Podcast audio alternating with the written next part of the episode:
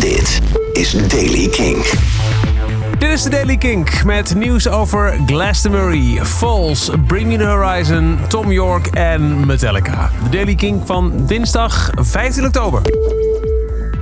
Emily Eves van Glastonbury heeft twee grote kanshebbers voor Glastonbury 2020 uitgesloten als headliner. Fleetwood Mac en Led Zeppelin komen absoluut niet.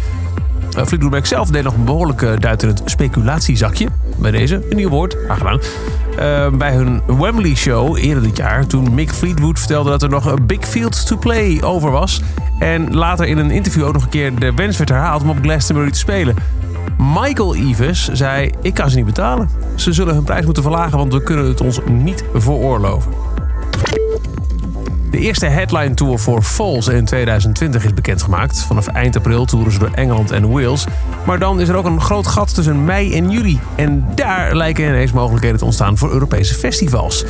Pinkpop, Rockwerchter liggen allemaal in dit gat en lijken kanshebbers. Bring Me Horizon is samen met Spotify een samenwerking aangegaan om een limited edition op maat gemaakte merchandise te lanceren, gebaseerd op het streaminggedrag van de fans.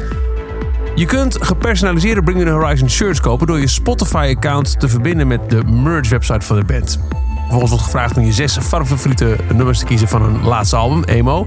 En op basis van de luidheid en energie van de gekozen tracks komt het muziekintelligentieplatform The Echo Nest van Spotify met een mock-up van een aangepast t-shirt. Je krijgt het logo van de band in de kleur op basis van de door jou gekozen nummers. Tom York komt naar Avas Live in Amsterdam. Op 6 juli 2020 staat hij samen met producer Nigel Godrich en de Nederlandse visueel kunstenaar Tariq Barry op het podium. Gigant detail, dit is vlak na Rock Werchter. Dat lijkt dus ook een kans hebben voor een optreden van Rock Werchter in, uh, van uh, Tom York in 2020. Lars Ulrich, de drummer van Metallica, heeft een update gegeven over het herstel van zanger James Hetfield, die zich vorige week liet opnemen in rehab. Hij doet wat hij moet doen, heeft Lars gezegd. Hij is bezig zichzelf te genezen. Het spijt me heel erg voor iedereen in Australië en Nieuw-Zeeland. Daar moesten alle concerten worden afgezegd. Maar we zijn er verheugd om weer op kracht te komen en sterker en gezonder terug te keren dan ooit. Onder, uh, onderweg zijn er duidelijk af en toe wat hobbels op de weg. Maar het was een incredible ride. We kijken naar uit om daar hopelijk volgend jaar weer mee door te kunnen gaan.